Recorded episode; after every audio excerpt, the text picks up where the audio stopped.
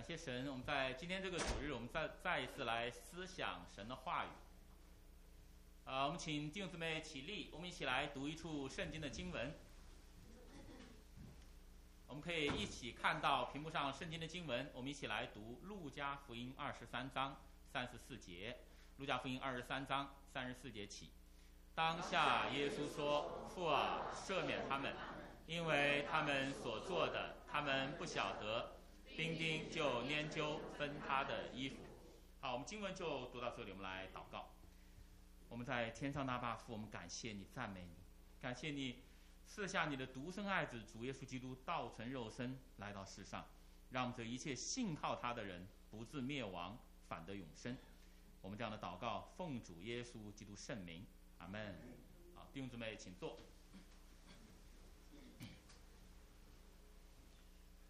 那么，在我们上一次主日呃信息当中，呃，我们思想的是主耶稣基督并他定十字架。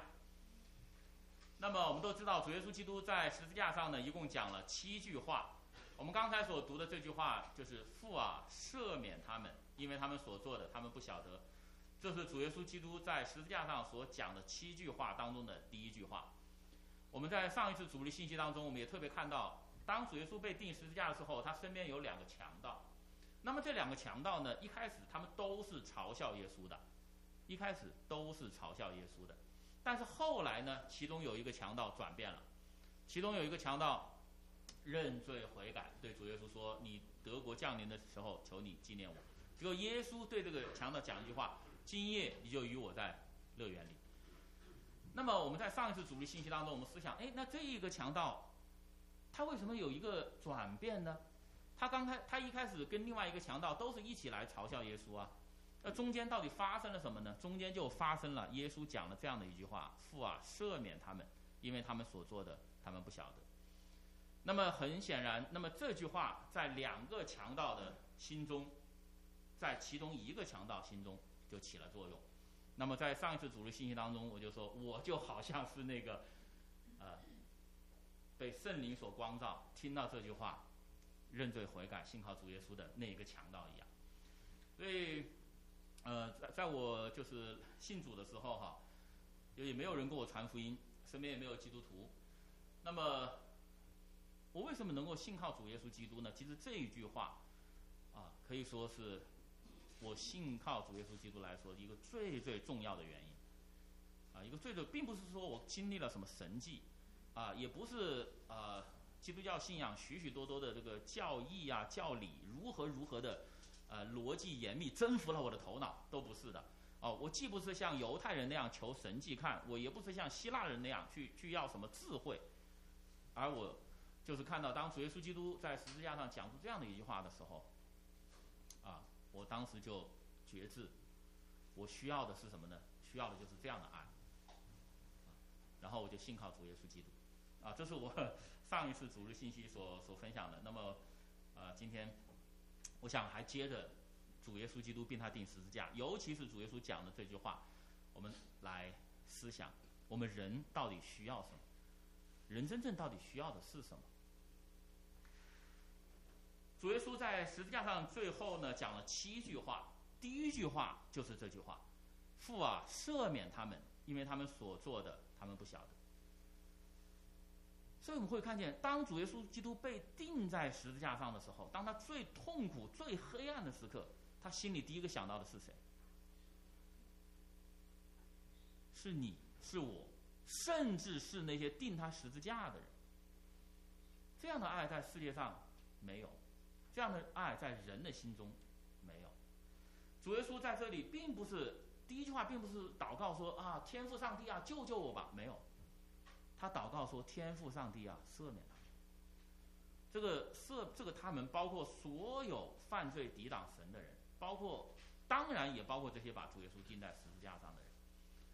所以我们无法想象这是何等大的一种爱。人在这一个时刻第一个想到的，居然是为那些钉他十字架的人去求天父上帝的饶恕和。”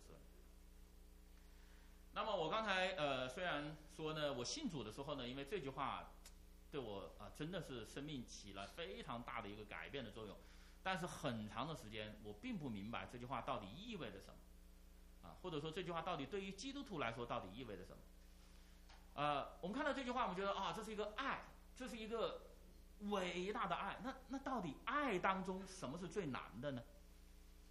我们今天很多人都说啊，我爱你，我爱你。爱是不是一件很容易的事呢？或者我们要把这个爱表达出来，最难的部分是什么呢？我以前认为啊，最难的部分就是奉献，啊，完全无私的奉献，哇，这个很难，啊，今天人今天的人就是口上说爱很容易，对不对？啊，我爱你，我爱你，口上讲很容易，但是你要让他付出代价，你要让他奉献，甚至无私的去奉献，那这就是很困难的部分了。啊，我以前呢就认为哦，爱里面最难的，就是奉献，就是付出，但是圣经中呢却有这样的一句话，啊，让人费解。就在哥林多前书的十三章三节，我若将所有的周济穷人，又舍己身叫人焚烧，却没有爱，仍然与我无异。那么这句话曾经让我非常费解。我说一个人他可以把他一切的都奉献出来，甚周济穷人呢，甚至他连自己的生命都不要了，都奉献出来，甚至让人焚烧，以一种非常残酷的方式。他牺牲他自己，他接受这样非常残酷的方式去，去把他一切都奉献出来，但是圣经却说什么？却没有爱，仍然是没有益处。后来我就在想，他已经付出了，绝对无私的付出了，绝对无私的奉献了，但是他居然没有爱，仍然是无意的。那么耶稣在十字架上。把他一切都献上了。耶稣对他信靠他的人说：“他的肉是可吃的，血是可喝的。”耶稣在临上十字架的那天晚上设立圣餐，说这饼就是他的肉，杯就是他的血。他把他一切都奉献了。那这个人呢，似乎也是这样，似乎也把他一切都奉献了，都完成。在我看来，爱当中，我以前认为爱当中最难的部分，奉献很难呢，他们都完成了。但是耶稣的爱。到底有什么不同呢？我后来我才知道，爱当中最难的部分不是牺牲，啊，不仅仅是牺牲，不仅仅是奉献，不仅仅是你似乎是无私的奉献出你的一切，包括你的生命，不仅仅如此。爱当中最难的是什么？饶恕和赦免，饶恕、赦免，你认为那些伤害你的人。这是爱当中最难的，啊！我虽然读这读这一节经文，我刚才也说这节经文呢对我影响很深哈。然后我印象，我当然非常熟悉了，父啊赦免他们，因为他们所做的他们不晓得哈。但是很长的时间，我不知道这这节经文真正所表达出来的爱，不仅仅是耶稣的牺牲、耶稣的奉献，更是爱当中最难最难的部分，对于人来说最难最难的部分。就是你去饶恕，你去赦免那些伤害你的人。呃，二十多年前呢，有一个夏天，那段时间啊，我可以，我现在回想起来，那可能是我人生当中最痛苦的一段时间。二十多年前的一个夏天，那个时候我信主的时间也不太长哈。那个时候就心里啊，充满了对人的恨，充满了对人的恨，啊，然后有一万个理由。我这个恨是正义的，然后呢，极其的痛苦，每一天晚上睡不了觉，失眠，然后武汉的夏天又非常热嘛，那个时候，就是一直在这个这个这个这个怨恨、苦毒、无法原谅、无法饶恕当中，然后觉得我做这一切都是都是正义的，然后呢，有一天晚上就是。很晚很晚了，都是凌晨了，两点了。我记得非常清楚，因为那个真的是我生命当中一个可以说最重要的一个时刻啊。当然，我受洗也是非常重要的时刻。呃，我我来美国呃读神学的时候呢，就是会填一个表。那么这个神学院要求你不仅要填下你是什么时候信主、什么时候受洗，你还要填下你真正被圣灵所重生的那个时刻。你为什么认为你真的是被圣灵重生了？你为什么认为你是一个真正重生重生的基督徒？你写下来。我每当遇到这个问题的时候，我都会写下，是那那二十年前一个夏天的深夜、凌晨、晚上，我都会写下那个时刻。那个时刻过后，我知道我真的被圣灵重生了。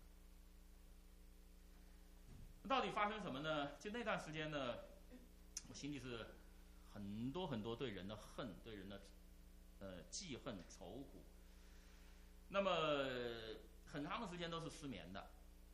然后有一天晚上很晚才回来，然后都凌晨两点了，一直走回来，从 长江这边走到那边去，啊，武汉三镇嘛，一直走回来，然后就在那里冲凉，夏天，然后正在冲凉的时候，我突然想起，啊，我现在非常知道，这是一定是圣灵光照我，想起一件事情，什么事情呢？就是，就是差不多两个月前。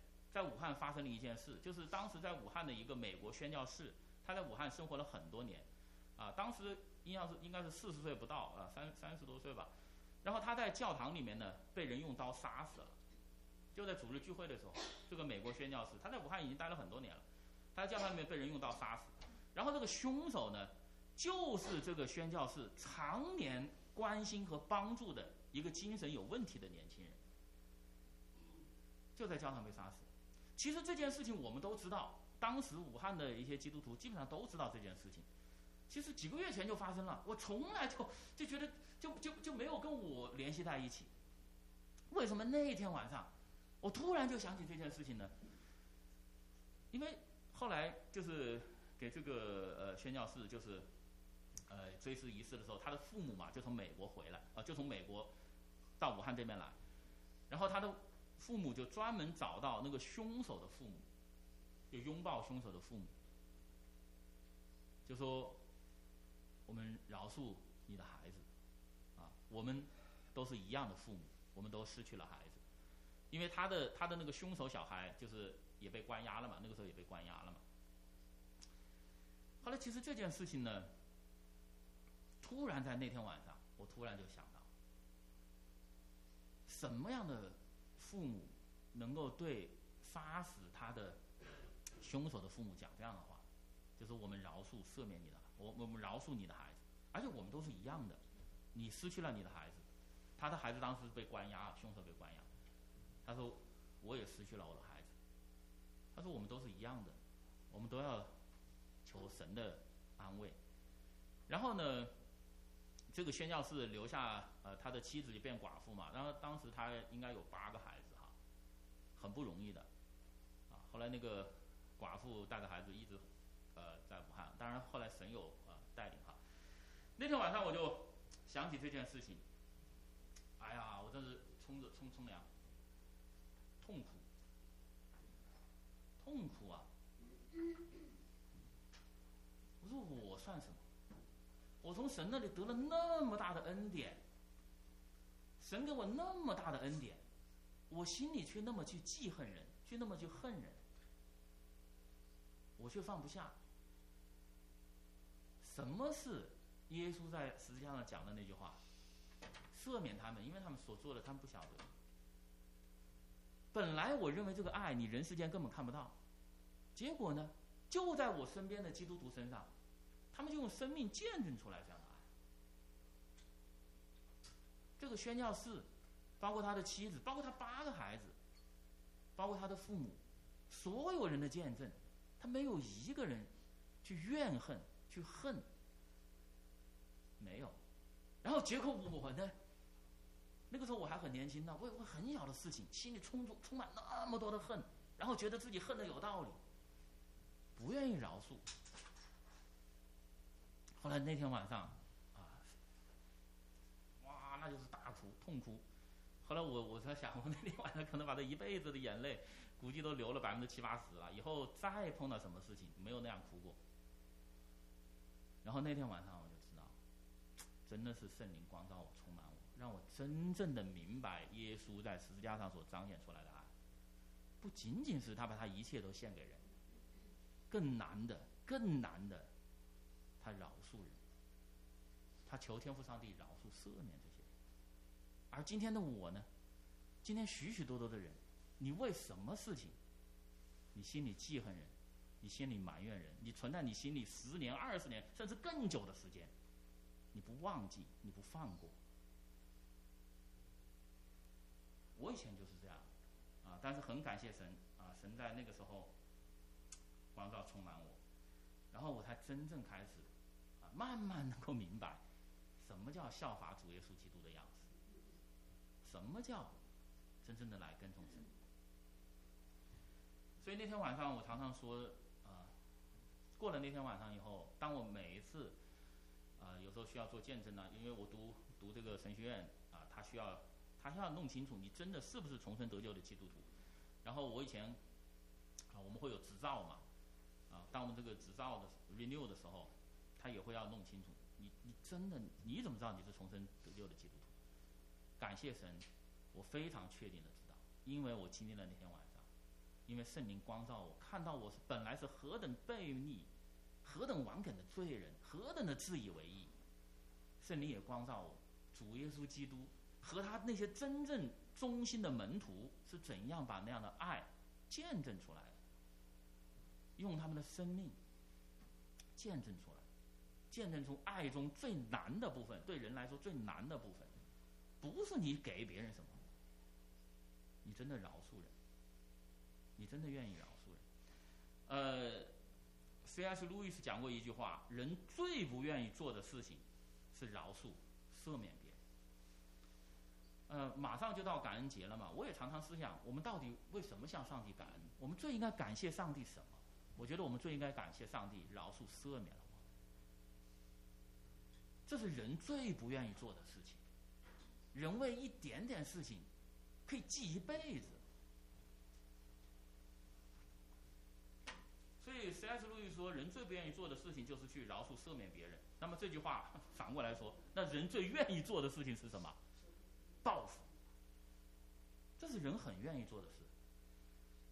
那么人堕落犯罪以来，哈，我们看到亚当，啊，他的后代当中有一个拉麦，很出名的一个人呢。当时世界的可以说是人类领袖，拉麦带领了世人建立了巴别塔，啊，圣经学者都是这样认为。那么，拉麦对他两个妻子说什么？呃，亚大喜拉，听我的声音；拉麦的妻子细听我的话语。壮年人伤我，我把他杀了；少年人损我，我把他害了。凡杀该隐，遭报七倍；杀拉麦，必遭报七十七倍。这是人夸耀的事情，这是人最喜欢做的事情。我不要什么饶恕，我不要什么赦免，我要加倍的报复，残酷的报复。人以此为傲，人以此为骄傲。然后当时的人崇拜这样的人，所以让他当领袖，所以他比别人多娶老婆，人家愿意嫁他。这是人喜欢做的事情。那么在中国历史上也有非常著名的一句话哈。呃，就是七世犹可复仇乎？虽百世可也。这以前有个国王啊，他的七代之前的祖先被人家害了。哦，对不起，九代，九代，他九代之前的祖先被人家害了，他是第九代。结果他做什么事？他把人家国给灭了，非常残酷的灭了。后来人家说。都过去九代了，你都第九代了，你这样报仇合适吗？他说合适，他就是过了一百代都合适，这就是这句话的意思。所以圣经说人心比万物都诡诈，坏到极处，谁能识透啊？今天这个世界被仇恨驱动着，魔鬼撒旦用仇恨来欺骗人，来驱动人，在欧洲。兄弟相残，亲血血统上的兄弟啊，彼此不放过，彼此不饶恕，这个仇恨可能世世代代都会继续下去。今天呢，人们为一点点事情啊，政治上的意见不同，观念上的意见不同。我今天上午出门，我看到一个悲剧，科罗拉多又枪击案，跑到一个特比较特殊人群当中去枪击，至少死了是五个，现在有没有增加我不知道。十八个受伤的，为什么呢？恨呐，报复啊，这是人喜欢做的事情啊。我们最好的科技、最大的资源放在什么地方？放在 报复的工具上面、武器上面、科技上面。我们最大的资源不是为了解决人人们吃饭的问题、温饱的问题，没有，没有。谁能想象呢？巴西那么一个土壤肥沃、气候气候那么好的一个地方，我们这里有农业专家。巴西那么每一个地方，几千万人挨饿啊，没饭吃啊。谁能想象呢？这个世界被人的仇恨、被人的贪婪驱动的。这个世界需要什么？需要饶恕，需要彼此的饶恕。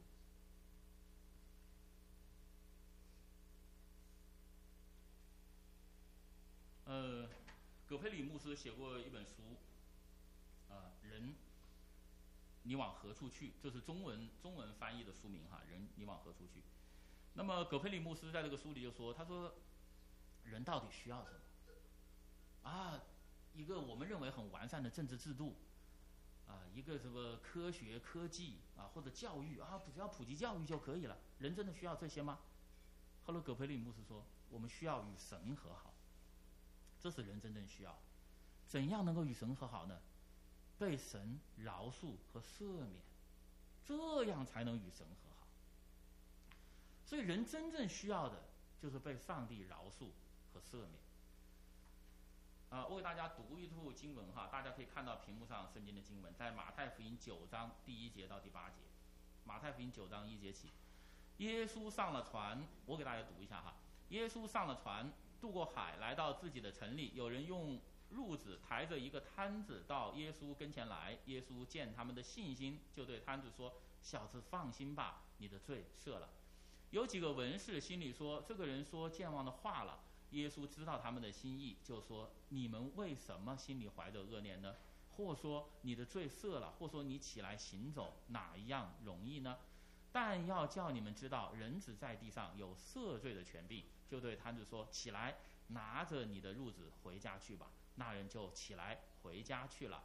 众人看见都惊奇，就归荣耀与神，因为他将这样的权柄赐给人。所以在这段经文当中，我们可以非常清楚的看到，在耶稣的心中，人最需要的是什么？罪得赦免。耶稣还没有医治这个摊子的时候，就对摊子说：“你放心吧，你放心吧，你的罪赦了。”所以我们试想一下，如果我是那个摊子，我有绝症，我躺在那个地方。然后耶稣，你明明有能力可以行神迹，可以医治我的病，你却没有，还没有医治我的病。你对我说：“放心吧。”我怎么能够放心呢？那么这个“放心”这呃三个字哈，“放心”这三个字，这是我们中文的翻译。其实，在这个圣经原文、希腊原文，新约是用希腊文写的哈。在希腊原文当中，这个这这个词啊，是非感情色彩非常浓厚、浓烈。的一个词，我们知道这个拉丁文化呀，这个感情，拉丁人感情非常丰富的。那么，这个放心吧，是在这个希腊文化、希腊文当中是非常浓烈、感情浓烈的一个词，就是你快快跳起来欢呼吧，你大大的喜悦吧，就是已经无法来表表达你应该以怎样的态度来来庆祝这件事情。这叫放心吧，我们中文三个字放心吧。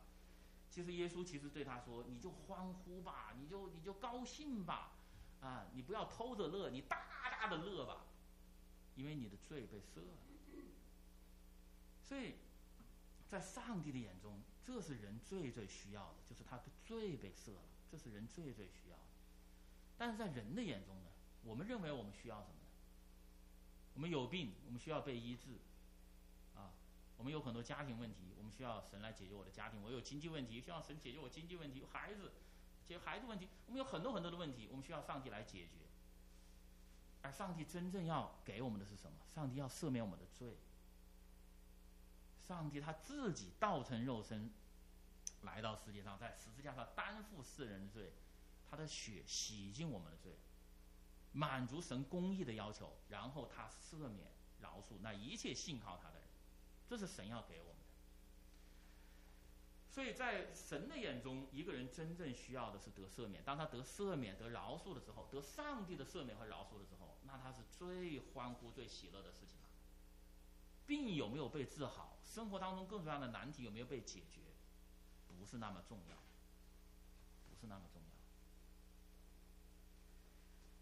嗯，我们今天呢，很多人我们欢呼的理由，高兴的理由，可能各有不同。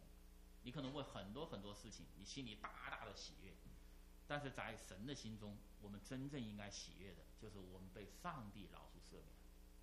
我们真正应该喜悦，啊，所以圣经这样说，我们一起来读哈诗篇的三十二篇一节，诗篇三十二篇一节起，得赦免其过、遮盖其罪的，这人是有。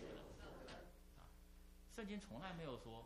啊发财的人有福，身体健康的人有福，子孙满堂的人有福，啊，这个成名啊，成功成才，呃，这些人有福。圣经没有这样讲，圣经真正有福的人，耶稣说的那八种人，但八种人一个共同的特点，上帝会饶恕赦免他们。一个真正信靠神的人，上帝饶恕赦免他们，这样的人是真正真正有福的人。被上帝饶恕赦免，这是我们人类最大的需要。怎样才能够被上帝饶恕赦免呢？信耶稣，靠我们自己做不到的。信耶稣，让耶稣的血，十字架上的血，洗净我的罪。那么我们都知道这个浪子，浪子的故事啊，耶稣讲的这个浪子的故事。我们都知道浪子后来沦落到猪圈里面，然后回到父家啊，回到父亲家。然后呢，他回到父亲家里，他心里是非常胆战心惊的。他说啊，他不敢面对父亲呐，但是他在猪圈里面。活不下去啊！他就是一，他就在那里心里就默念：我看到父亲要怎样讲，我看到父亲要怎样讲。他说：“父亲，我得罪了天，我又得罪你，从今以后我不配成为你的儿子，把我当做一个故宫吧。”结果我们都我们都知道接下来发生什么。父亲其实在那里远远一直就等着他了，然后看着他来，是父亲就跑过来，然后把上好的袍子给他，啊，戒指给他戴上，啊，鞋子给他穿上，然后还为他去宰宰牛，白色宴席。当然，这个浪子心里非常的喜悦，非常的喜悦。但是，浪子最大的喜悦是什么呢？是因为他又可以穿回好袍子了，带回戒指了，穿上鞋了，有宴席可以吃了，是这个胖浪子最大的喜悦吗？他最大的喜悦，他被他的父亲所饶恕了，这是他心中最大的喜悦。这是这个浪子。我们今天我们追求什么？我们追求哇，上帝，你给我摆设宴席，上帝。啊！你给我穿好袍子，你给我给我戴戒指，你给我权利，你给我怎样？上帝，你给我这个，给我那个。上帝说：“我已经赦免你了，你信耶稣，我已经赦免你了。”我们真正应该为这个来喜悦。所以浪子心中最大最大的喜悦，非常非常清楚，他得到了他不配得的东西，就是他被饶恕了。这是浪子心中的喜悦，就像耶稣对那个瘫痪的人来说。你应该大大的喜悦，你应该欢呼，因为你的罪被赦了，因为你生命当中人类最大的需要，你满足了，上帝满足你。人类最大的需要是什么？被神饶恕和赦免。那么我们被神所饶恕赦免的人，我们要怎样呢？饶恕别人，彼此饶恕。主耶稣基督在他教导门徒祷告的时候，唯一对人只有一个要求。免人的债，免人的债。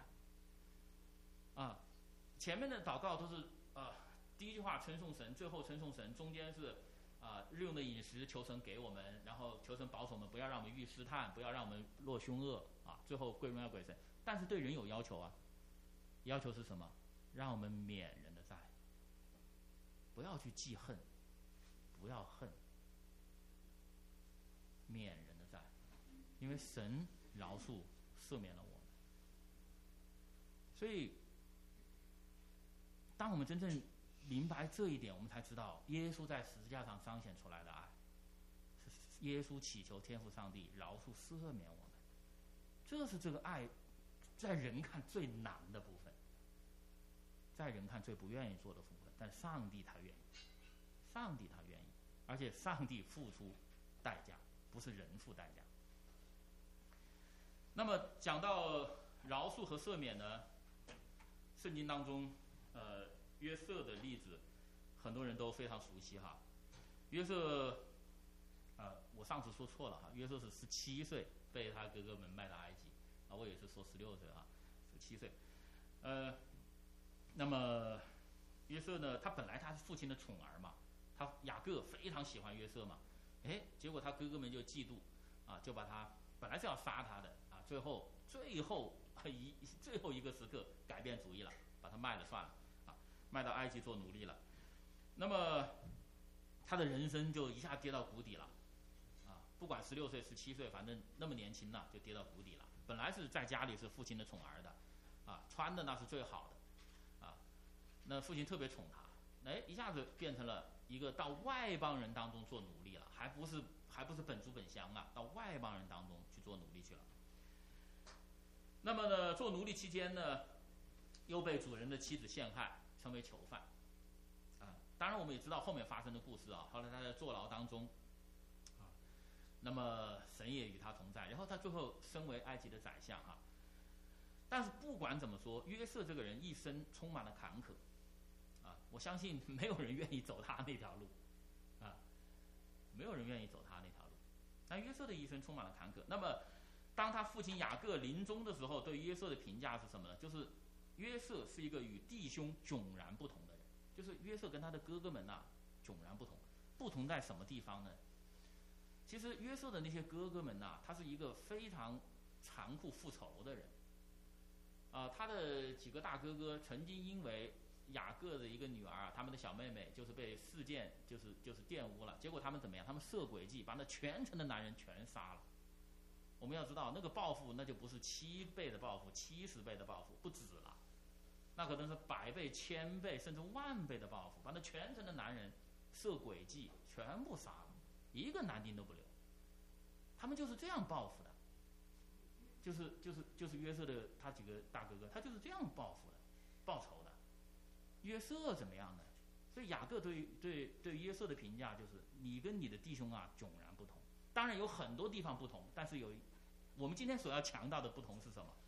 就是约瑟他不报复，约瑟不报复人，约瑟饶恕人，约瑟不记恨人。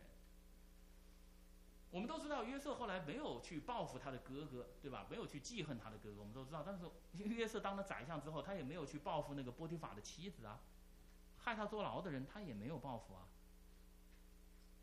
所以不仅仅是他的哥哥跟他有血肉之亲啊，亲兄弟，他他就算了不报复，就是跟他害他的那那外邦人压迫他的那那那外他也不报复啊。所以。当然，约瑟跟他的兄哥哥们，约瑟跟世人有很多很多不同的地方。但是我们今天想强调的就是，他饶恕人，他赦免人，这个跟世人是很大的不同，尤其是跟他那些那那几个大哥哥是很大的不同。那么约瑟呢，一共两次哈饶恕他的哥哥，啊，我还是把这些经文给大家读一下哈，一共两次。那么第一次呢，我们都知道当时全地饥荒哈。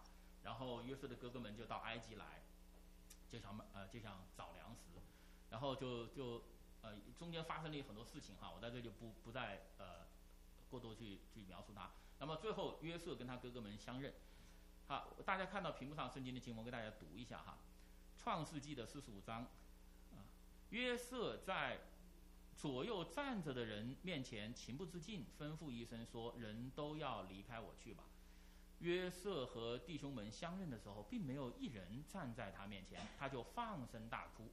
埃及人和法老家中的人都听见了。约瑟对他兄弟们说：“我是约瑟，我的父亲还在吗？”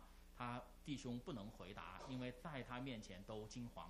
约瑟又对他弟兄说：“呃，弟兄们说，请你们进前来。”他们就进前来。他说：“我是你们的兄弟约瑟，就是你们所卖到埃及的。”现在不是一，不要因为把我卖到这里自怨自恨，这是神差我在你们以先来，为要保全生命。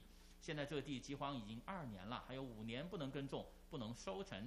神差我在你们，呃，以先来，为要给你们存留余种在世上，又要大施拯救，保全你们的生命。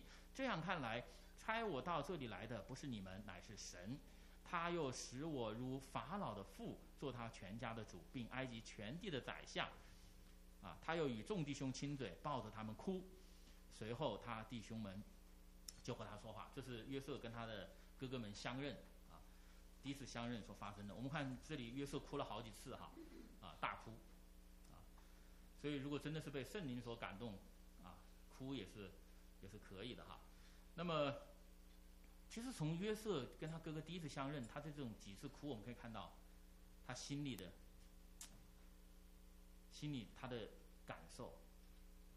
他这么多年的委屈，这么多年的痛苦，这么这么年轻在异乡做宰相所经历的孤独、苦闷，身边没有一个可以信靠的人，他经历的这些，可能都包含在他的哭声里面了。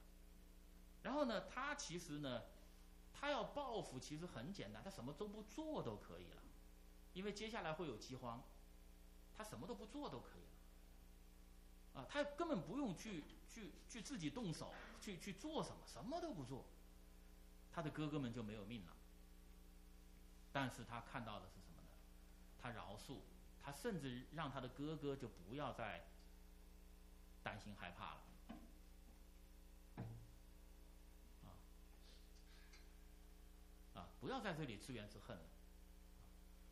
其实他哥哥有没有自怨自恨，不知道，但是害怕那是一定的。所以啊，有的时候啊，你看见有些人，啊，他在那里好像看上去好像是认罪悔改，他不一定是自怨自恨，他只是害怕这个罪的后果而已。啊，所以呢，不管他哥哥这个时候有没有真正的自怨自恨，啊，但是约瑟就安慰他们，就是不要再这样。不要再害怕呀！不要再自怨自恨，这一切都是神做的，啊，为了让你们可以活，这是第一次。第二次呢，约瑟很相似的话再一次给他哥哥说一遍。为什么要要再讲第二遍呢？因为十七年过后，他们的父亲雅各死了，那这时候哥哥们又来找约瑟了。哥哥们就说：十七年前呐，约瑟不杀我们，那是因为我们老父亲还在。啊，看到我们的老父亲的面子上，约瑟不杀我们。现在老父亲死了，老父亲离世了，那约瑟那可能就会，就会就会找我们麻烦了。最后哥哥们呢，就来找约瑟哈。我还是把这段经文给大家读一下，大家可以看到屏幕上圣经的经文。啊，创世纪五十章十五节，约瑟的哥哥们见父亲死了，就说：或者约瑟怀恨我们，照着我们从前待他一切的恶，足足的报复我们。他们就打发人去见约瑟，说：“我父亲未死以先吩咐说，你们要对约瑟这样说。其实是何等的诡诈哈！这个雅各死的时候根本没有给给他的哥哥们讲，这给约瑟哥们讲这样的话没有啊，他们编的哈，何等诡诈！啊，十七节，你们要对约瑟这样说：从前你哥哥们恶待你，求你呃饶恕他们的过犯和罪恶。”如今啊，求你饶恕你父亲神之仆人的过犯。他们把这个过犯推到他父亲身上，啊，他们对约瑟讲这样的话，约瑟就哭了。他的哥哥们又来伏伏在他面前，说：“我们是你的仆人。”约瑟对他们说：“不要害怕，我岂能代替神呢？从前你们的意思是要害我，但神的意思原是好的，要保全许多人的生性命，成就今日的光景。”现在你们不要害怕，我必养活你们和你们的妇人孩子。于是约瑟用亲爱的话，所以约瑟再一次饶恕他的哥哥，啊，即便是在他们的父亲啊死了后，再一次饶恕哥哥。然后约瑟在这里再一次说，这是上帝的意思，这是上帝的意思，啊，上帝这样这样带领我，带领你，啊，是为了保全许多人的。生命，然后耶稣还讲一句话，他说：“我不能代替神，我岂能代替神呢？”那么在这里我们会看见约瑟又哭，约瑟这个人是不是是不是很爱哭呢？啊，其实不是很爱，很爱哭，当然不会当那么大国的宰相啊。但这里又哭，那么这里的我们大家可以思想，他为什么在这里又哭呢？为什么心里这么难过呢？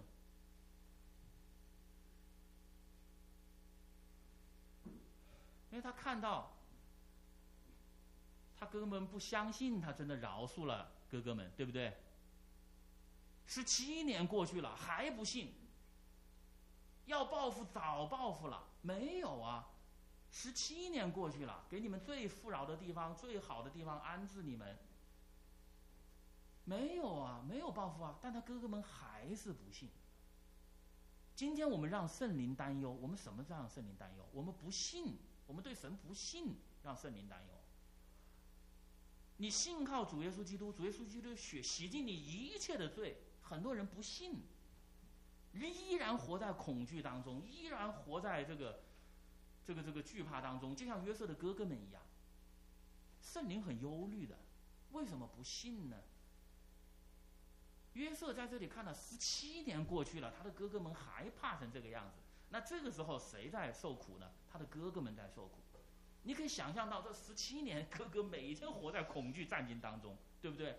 会想随时可能约瑟会变，会收回对我的饶恕和赦免，会来重重的刑罚我和我的家人和我的孩子。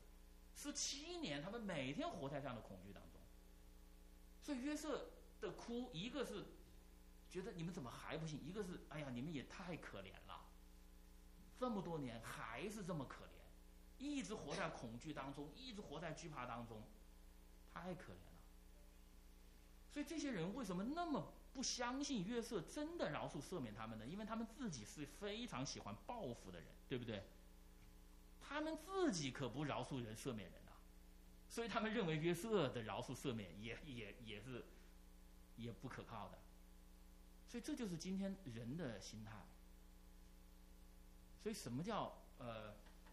马丁路德有一个很好的学生哈，呃，讲过一句话：什么叫信神呢？信靠神就是对接受的接受。上帝接受你了，你要接受，这是真正的信号神，啊，或者说什么叫认识神？认识神归根结底认识神的恩典，认识神的恩典。那么在这里，约瑟的哥哥们就不认识约瑟的恩典，不认识，他们已经得到了，但他们不认识，还是活在恐惧当中。所以这一点让约瑟心里很忧虑。当然，他也看到他哥哥们这么多年心里的这种煎熬、恐惧，他当然也也也很同情了。就是，啊，我们每个礼拜二晚上我们会来到教会啊，一些弟兄姊妹会来到教会，我们同心合一祷告。我们祷告这个，像像神祷告，我们会唱恩友歌啊，或者祷告良辰，啊，这些歌词其实都有一个概念，就是其实我们的很多的捆绑啊，神已经帮我们拿去了，但是我们还背在身上。因为我没有来到他的面前，真正来向神祷告，或者真正来认识他。好，在这里呢，就是约瑟第二次再次重申对他哥哥们的饶恕和赦免。你们就相信吧，相信吧，这是上帝做的啊！你们是坏人呐，你们的意思是好的啊，并不是你们有什么好的地方，约瑟饶恕他的哥哥，不是的，完全不是，你们的意思就是要害我。约瑟非常清楚，约瑟不傻，但是约瑟。说这是神的意思啊，这是神的意思。你们的意思是害我的，但神的意思是好的。啊，然后最后约瑟也讲一句话，就是，呃，我岂能代替神？所以，当我们在心里不愿意饶恕人、不愿意赦免神啊、不愿意赦免人的时候，我们要我们要问一下自己：我们把自己当成了谁？你把你当成了谁？你有没有在做别人的上帝？你有没有在做你自己的上帝？你为什么不饶恕、不赦免？好，那么约瑟为什么能够去饶恕他的哥哥们呢？约瑟看到整个事情的发生是好的，啊，这是好，结果是好的。但是我们想说。如果站在约瑟个人的立场上，发生在他生命中的一切好吗？如果站在约瑟他个人的立场，哦，上帝啊，你要完成这么大的一个计划，你为什么把我要放在这个角色当中呢？这个角色要受很多苦的。上帝，你让别人去吧，是不是？就像神要把以色列人从埃及救出来，上帝让摩西去，摩西不要去。摩西对上帝说：“你让别人去吧，这件事情太难了，要受很多苦的，我不去。上帝，你让别人去吧。”所以，我们想，如果约瑟他体贴自己，他觉得，哎呀，这个意思对这个这个旨意对别人很好，对雅各家很好，但是对我个人是不是有点残酷了？是不是有点残酷了？让我经历那么多。但是约瑟完全没有这样，他为什么能够看见这么一个美丽的画面呢？因为他不是体贴自己的意思，他是体贴神的意思，他是体贴整个被上帝所拣选的人的意思，他不是体贴自己的意思。为什么他的哥哥们就看不到这个上帝的画面呢？上帝的旨意的美好，为什么看不到呢？因为他哥哥们想的就是我的安全、我的利益、我的安危，所以无论上帝做什么，他们都都觉得有什么好的呢？有什么美意呢？我只要我安全，我只要我得利。所以今天很多时候，我们为什么不愿意饶恕？因为我们没有，我们体贴自己的意思。我们没有真正的站在神的眼光来看，或者站在别人的眼光来看，这不是挺好的吗？哎，这不是挺好的吗？但是如果我们按照我们自己的说法，我说，哎呀，对我不太好，所以就不好。但是约瑟不是这样，约瑟说你们大家好就好，神看为好就好，我受点苦无所谓。其实他也就忘了，他忘了根本就。他忘了神把他摆在这个位置上面，经历了那么多，他不纪念了，因为他看到最后神的心意达成，他的心就喜悦了。所以饶恕是什么呢？第一个，接受上帝对我的带领。上帝就是这样带领我的，上帝就是让我走这条人生之路，在人看来可能坎坷了一点，但是我相信这有神的美意，一定是好的。那你对上帝说：“上帝啊，你让别人走这条看起来坎坷的路，你让我走平顺的路，好不好？”上帝会对你说：“上帝对每个人有不同的安排。”啊，那么第二个呢？约瑟约瑟为什么能饶恕？他不把自己当上帝，我岂能做神呢？我岂能做神？那么，其实呢，从约瑟跟他哥哥的。呃，这种经历啊，包括圣经中许许多多的人物的经历，我们会看见，对一个真正顺服神心意的人，真正一个体贴神心意的人，无论上帝让你走哪一条人生之路，你都会找到喜乐，或者说按照是，你都会找到你的幸福。每一个人都可以找到你的幸福。因为我们每一个人走的人生之路不一样，对不对？有些人走的人生之路就是坎坷一点，啊，就就是挫折多一点。有些人我们去看他，哎呀，太顺了，哇，从小就顺，到老都顺，一切都太顺了，那就是这样，这是事实啊。每个人的人生的路不一样，但是无论上帝跟你走的这条人生路是怎样的一条路，你顺服神的心意，你像约瑟那样，你看神的旨意。你去饶恕，你去赦免，你无论在顺利的时候、不顺利的时候，无论你是当宰相还是你做奴隶、做囚犯，你说我要按照神的心意去做，你就会在你这条看似坎坷不平的人生之路上找到你的幸福。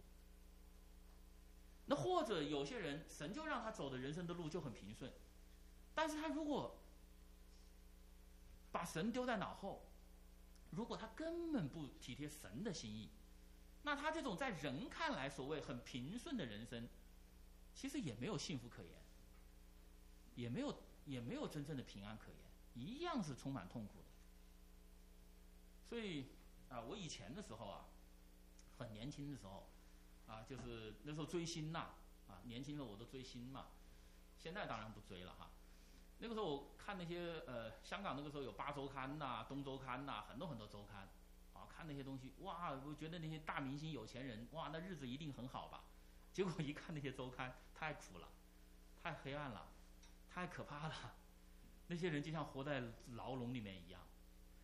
尤其是呃，这很多事情就是，在我那个时候年幼无知的我就说，哇，他的命怎么那么好？他的命怎么那么好？能够进豪门，能够如何如何？后来我慢慢成熟了，我发现，哦呦，这个命给我我都不要，那条路让我走我都不走。所以人生的痛苦是什么？人生痛苦就是你走在上帝走让你走的这条路上，你你说，哎呀，我不想走这条路，我想走着他的路。约瑟就没有这样，上帝让他走一条很坎坷的路，约瑟说，我无论怎样，我体贴神的心意，我按照神的心意去做事。结果约瑟就找到他的幸福啊，就找到他的幸福。他在也在埃及也成家，也也有孩子，然后给许许多多的人带去祝福。那么约瑟的哥哥们呢，总是体贴自己的意思，体贴自己的意思啊！别人害我，我就加倍的报复，加倍的报复，让别人恐惧，再也不敢敢来害我。然后这个弟弟抢我们的风头，就把他卖掉。哎，我们就在父亲父亲眼中得宠。那想很多很多，结果他们的人生很痛苦。啊，虽然没有被杀、被卖，没有被骗，没有被害，但他那么长的时间，活在惧怕当中，活在恐惧当中。不知道这个审判之剑什么时候落下，所以每一个人都可以在你的人生之路上找到神为你预备的幸福，但前提是什么？信靠神，顺服神，效法神，去饶恕，去赦免。呃，真正的饶恕是什么呢？就是不再纪念了，这是真正的饶恕。啊，以前就是。以前有有一个姊妹哈，她她有一段时间接到别人给她打的电话，啊，另外有一个姊妹给她打电话，今天打个电话说，哎呀，我饶恕你了，过一下又打个电话，我又饶恕你了，这个姊妹接这个电话感到很奇怪，为什么一天要给我讲好多遍呢？饶恕我，然后她他后来就就去面谈嘛，你总这样，我也不知道怎么回事啊，面谈，后来那个姊妹她说，我现在学功课呀，我学功课，就是我学功课就是什么呢？我心里怎样才能得平安得喜乐呢？那我要饶恕人。啊，我要去饶恕人，我才能得心安得喜乐。然后我就想，哎呀，谁得罪我了？啊，谁对我不好？那我去饶恕他。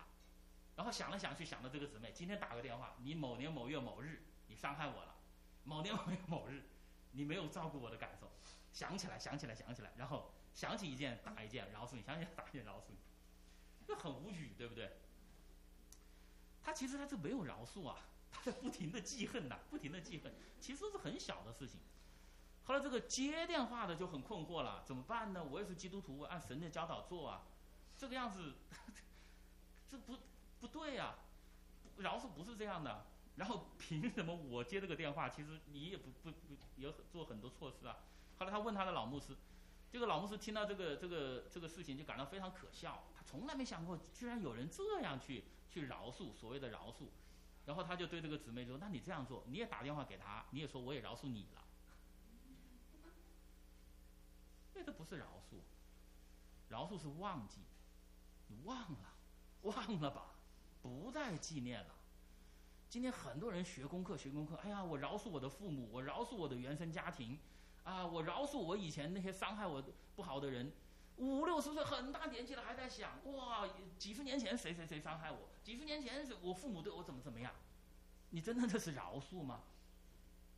你那么多人对你的恩典，你父母对你的养育之恩。你父母把一切都给你，你都不纪念，你就纪念啊！你小时候你爸爸打你一顿，你妈妈骂你一句，然后你就说哇，我饶恕他，我得我得释放。然后过两天又想起一件事情，又饶恕，又得释放。我觉得这很自私啊，非常非常自私啊。尤其今天很多所谓的什么呃教导心理治疗什么的，让你去饶恕，让你去饶恕，其实只不过让你不断的去记恨，不断的去记恨。然后把一切的错误都归结到我的所谓原生家庭，我生长的环境，我我怎么样？我我们昨天我们有个送鞋盒子的，呃，一个我们协和施工的一个一个姊妹，很热心的服侍，然后我们就聊天嘛。他说你从哪来？哦，他说我们以前在赌城呐，在拉斯维加。他说你知道吗？我们是 Sin City 出来的。他说你知道吗？我是在那里信主的。我说，嗯，赌城一样可以信主啊，赌城一样可以信主啊，什么的。后来我跟他说，我还中国大陆信主的呢，是不是？所以，我我我说这些的意思是什么呢？就是今天很多很多人用圣经上的概念、圣经上的名词、圣经上的所谓圣经的教导，结果去扭曲它，啊，让人去饶恕，其实是让人去记恨，让人去推卸责任，让人成为亚当，啊，神呐，都是你的错。你造成今天这个局面，让人去怪夏娃，让亚当去怪夏娃，夏娃都是你的错，造成我今天这个局面。然后还说一句啊，我饶恕你，饶恕你就忘记吧。啊，好，什么是真正的饶恕呢？就是不再纪念了。不再纪念了，就像约瑟这样，不再纪念。他已经不纪念，但他哥哥还纪念。约瑟已经饶恕了，但他哥哥一直不接受这个饶恕。啊，结果十七年后，约瑟再重生一遍。那么我以前听到有一个弟兄说呢，人最宝贵的是什么？后来这个弟兄当时说一句话，哎，我觉得还哎蛮有意思。他说人最宝贵的是记忆。他说一个人的记忆没有了，那那这个人神都什么都没有了。自己姓什么叫什么就干什么，就什么都不记得了，那就糟糕。那你这个人，那那不什么都没了吗？你记忆力没有了就没了。后来后来我就在想哈，一个人看你记得是什么东西。你如果总是记得别人对你的伤害，别人对你的对你的这些攻击啊这些东西，如果你记得都是这些事情，那你这个记忆就是最可怕最可怕的刑具。天天折磨你，那你最好把它丢了算了。你这个记忆你不要要了。人不要去记记恨啊，所以圣经让我们不要计算人的恶。上帝都赦免我们，我们为什么还要去计算人的恶呢？好，呃，最后请弟兄姊妹起立，我们一起来读几处圣经的经经文。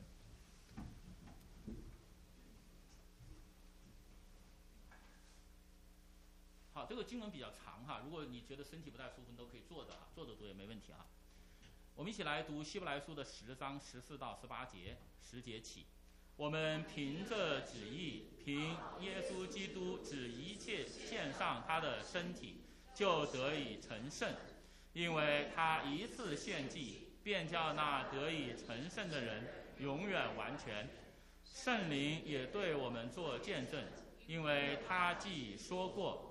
主说：“那些日子以后，我与他们所立的约乃是这样：我要将我的律法写在他们的心上，又要放在他们的里面。以后就说，我不再纪念他们的罪孽和他们的过犯。”我们把十七节再读一遍哈，十七我们再读一遍。十七节起，以后就说，我不再纪念他们的罪前和他们的过犯，这些罪。过祭赦免，就不再为罪献祭了。啊，我们再来读哥罗西书的三章十二到十三节。所以你们既是神的选民，圣洁蒙爱的人，就要存怜悯、恩惠、谦虚、温柔、忍耐的心。倘若这人与那人有嫌隙，总要彼此包容，彼此饶恕。主怎样饶恕了你们？你们也要怎样饶恕人？不要叫神的圣灵担忧。你们原是受了他的印记，等到得赎的日子来到，一切苦毒、恼恨、愤怒、嚷闹、毁谤，并一切的恶毒，都当从你们中间除掉，并且要以恩慈相待，存怜悯的心，彼此饶恕。正如神在基督里饶恕了你们一样，好，我们来祷告。我们在天上的爸父，我们感谢你，感谢你在基督里饶恕了我们，你就不再纪念我们的过犯、罪孽。我们感谢你，赞美你。我们愿圣灵光照我们，让我们这些所有被耶稣基督宝血所赎买回来的人，让我们也不再纪念人的恶，让我们真正能够活出主耶稣基督的生命，活出主耶稣基督那样的爱。啊，不仅仅是靠我们的言语，靠我们的行为，更是我们在心中真正的效法耶稣去饶恕。我们这样的祷告，奉主耶稣基督圣名，阿门。好，弟兄姊妹，请坐。